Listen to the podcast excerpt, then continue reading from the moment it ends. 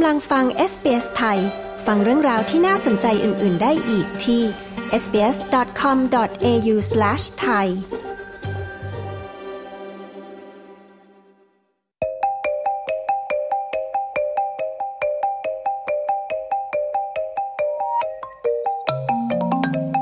ข่าวสายตรงจากประเทศไทย ประจำวันจันทร์ที่ 21 สิงหาคม พุทธศักราช 2566 จับตาสถานการณ์ก่อนการโหวตเลือกนายกรัฐมนตรี ที่ประเทศไทย ในวันพรุ่งนี้ วันอังคารที่ 22 สิงหาคม ความชัดเจนการเดินทางกลับไทยของอดีตนายกรัฐมนตรีทักษิณชินวัตรรวมถึงขั้นตอนการรับตัวเพื่อเข้าสู่เรือนจำ คุณชาดาสมบูรณ์ผลผู้สื่อข่าวของ SBS ประจำประเทศไทย มีรายละเอียดค่ะ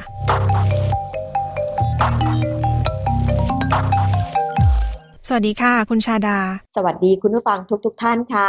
ช่วยอัปเดตสถานการณ์การเมืองไทยตอนนี้หน่อยค่ะ ทุกสายตาจับจ้องไปที่การโหวตเลือกนายกรัฐมนตรีในวันพรุ่งนี้ ขณะนี้มีความชัดเจน เรื่องของการเสนอชื่อนายกรัฐมนตรีและการจัดตั้งรัฐบาลยังไงบ้างคะ วันนี้การเมืองไทยมีความชัดเจนมากยิ่งขึ้นนะคะสำหรับเรื่องของการจัดตั้งรัฐบาล หลังจากที่แกนนำจัดตั้งรัฐบาลอย่างพักเพื่อไทย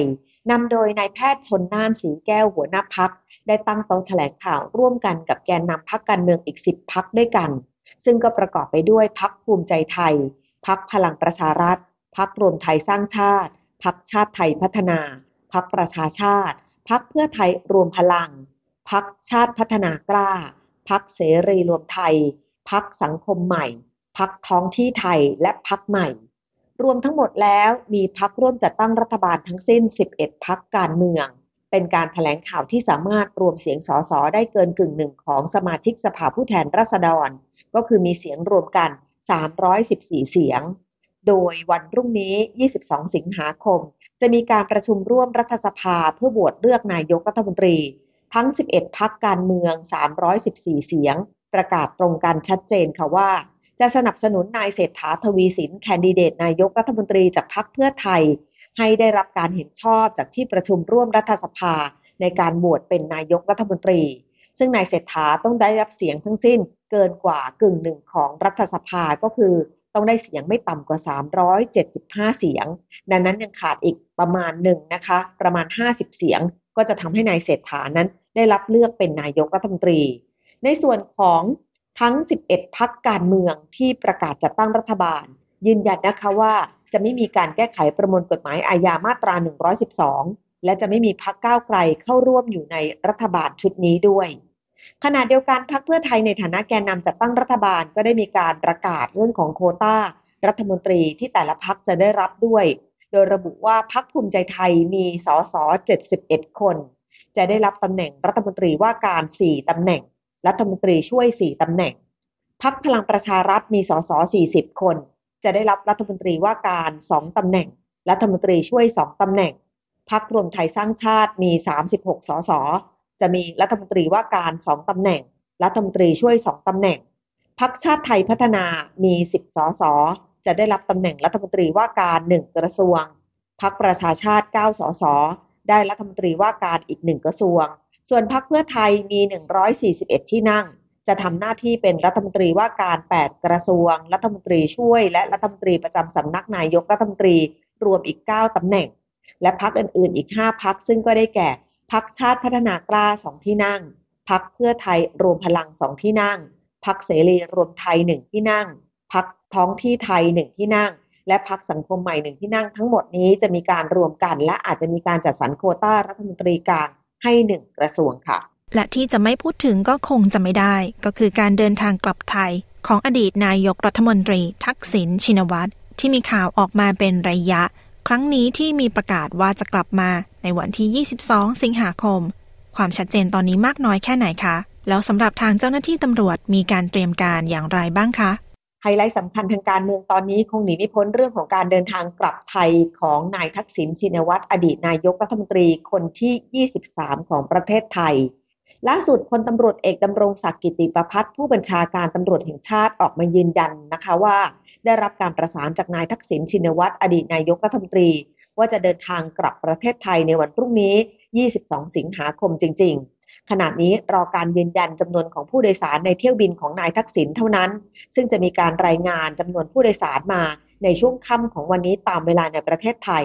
และจากข้อมูลตอนนี้ทางตำรวจได้มีการซักซ้อมมาตรการความปลอดภัย และการส่งตัวอดีตนายกรัฐมนตรีคนนี้ไปยังสถานที่ต่างๆ ตั้งแต่สนามบิน จะต้องมีการตรวจและยืนยันจากสำนักงงานตรวจคนเข้าเมือง จากนั้นไปที่กองบัญชาการตำรวจนครบาลสองเพื่อรับมอบเรื่องของการมอบตัว ลงบันทึกประจำวัน และนำตัวไปศาลฎีกาแผนกคดีอาญาของผู้ดำรงตำแหน่งทางการเมือง ซึ่งอยู่บริเวณท้องสนามหลวง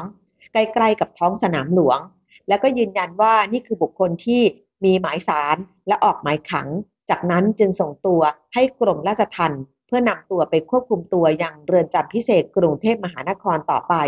ซึ่งเจ้าหน้าที่ตำรวจจะดูแลความปลอดภัยและการจราจรในทุกจุดทุกขั้นตอน ส่วนแผนการรองรับมวลชนที่จะเดินทางมาให้กำลังใจและให้การต้อนรับนายทักษิณนนั้นพลตำรวจเอกดำรงศักดิ์กิติประพัฒน์ผู้บัญชาการตำรวจแห่งชาติระบุนะคะว่า ได้เตรียมสถานที่ไว้หมดแล้ว ยืนยันว่าทุกอย่างมีความพร้อม เรียบร้อย และมั่นใจว่าจะไม่ส่งผลกระทบใด ๆ แต่ตอนนี้ยังไม่สามารถประเมินจำนวนของมวลชนที่จะมาให้กำลังใจได้ ทางด้านการข่าวยืนยันว่าสถานการณ์จะไม่มีอะไรรุนแรง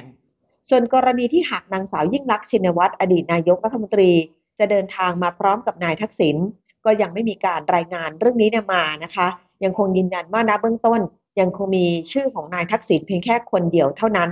และผู้บัญชาการตำรวจแห่งชาติก็ยืนยันด้วยว่า มาตรการในการดูแลความปลอดภัยก็จะเฉกเช่นกับบุคคลสำคัญทั่วไป เพราะว่าเกรงว่าอาจจะเกิดอันตรายได้ จึงจำเป็นจะต้องมีการระมัดระวังรวมถึงจะต้องมีการควบคุมเรื่องของมวลชนด้วย พอคุณทักษิณเดินทางมาถึงประเทศไทยแล้วเนี่ยต้องเข้าสู่เรือนจำขณะนี้มีขั้นตอนในการรับตัวอย่างไรบ้างคะมาดูขั้นตอนเรื่องของการกลับมาของนายทักษิณชินวัตรในครั้งนี้นะคะ เป็นการกลับมาที่ไม่ได้เหมือนบุคคลธรรมดาทั่วไปค่ะ แต่เป็นการกลับมาในฐานะบุคคลที่ต้องเข้าสู่กระบวนการยุติธรรม ดังนั้นเมื่อนายทักษิณชินวัตรกลับมาถึงแผ่นดินไทยหลังจากห่างหายไป 17 ปี ก็จะต้องเข้าสู่กระบวนการตามกฎหมาย เพื่อจะรับฟังคำพิพากษาของศาลที่คดีตอนนี้ถึงที่สุดแล้ว 4 คดี โทษจำคุกรวมทั้งสิ้น 12 ปี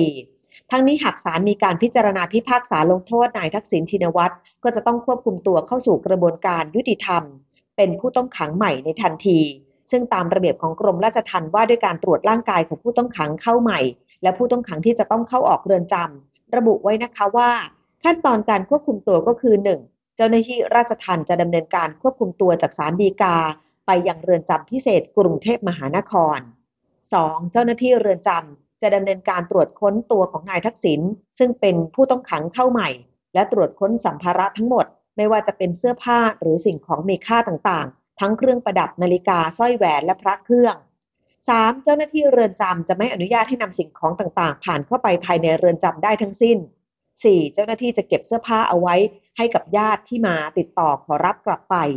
และ 5. ผู้ต้องขังหากมีความประสงค์ที่จะให้เจ้าหน้าที่เก็บเสื้อผ้าหรืออุปกรณ์ต่างๆ ไว้ก่อน ก็จะแจ้งเป็นรายกรณี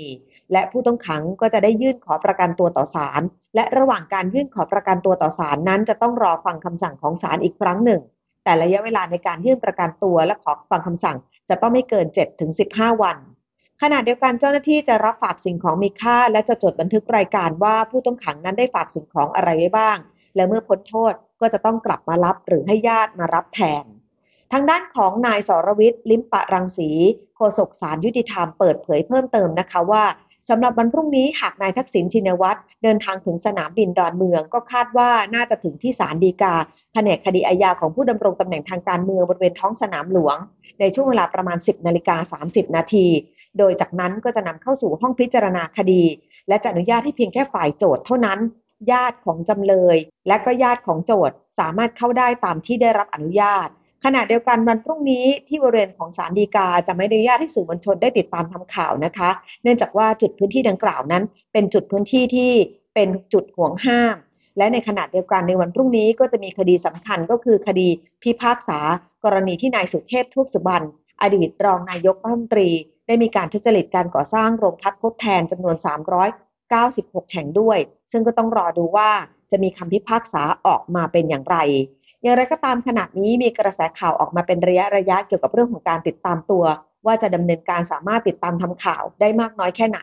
ซึ่งก็ได้มีการประกาศไปยังทุกช่องทางนะคะ ว่าสำหรับสื่อมวลชนไทยและสื่อมวลชนต่างประเทศก็ต้องคอยติดตามประสาน ทั้งจากการท่าอากาศยานแห่งประเทศไทย และจากทางสำนักงานตำรวจแห่งชาติรวมไปถึงกรมราชทัณฑ์อย่างเคร่งครัด เพื่อไม่ให้ขัดต่อระเบียบในการเข้าทำข่าวที่จะมีขึ้น กับไฮไลท์สำคัญทางการเมืองในวันพรุ่งนี้ค่ะ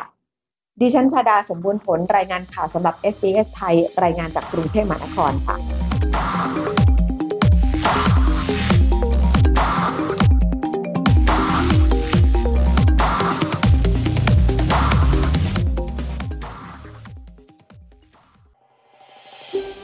ต้องการฟังเรื่องราวน่าสนใจแบบนี้อีกใช่ไหม ฟังได้ทาง Apple Podcast Google Podcast Spotify หรือที่อื่น ๆ ที่คุณฟัง podcast ของคุณ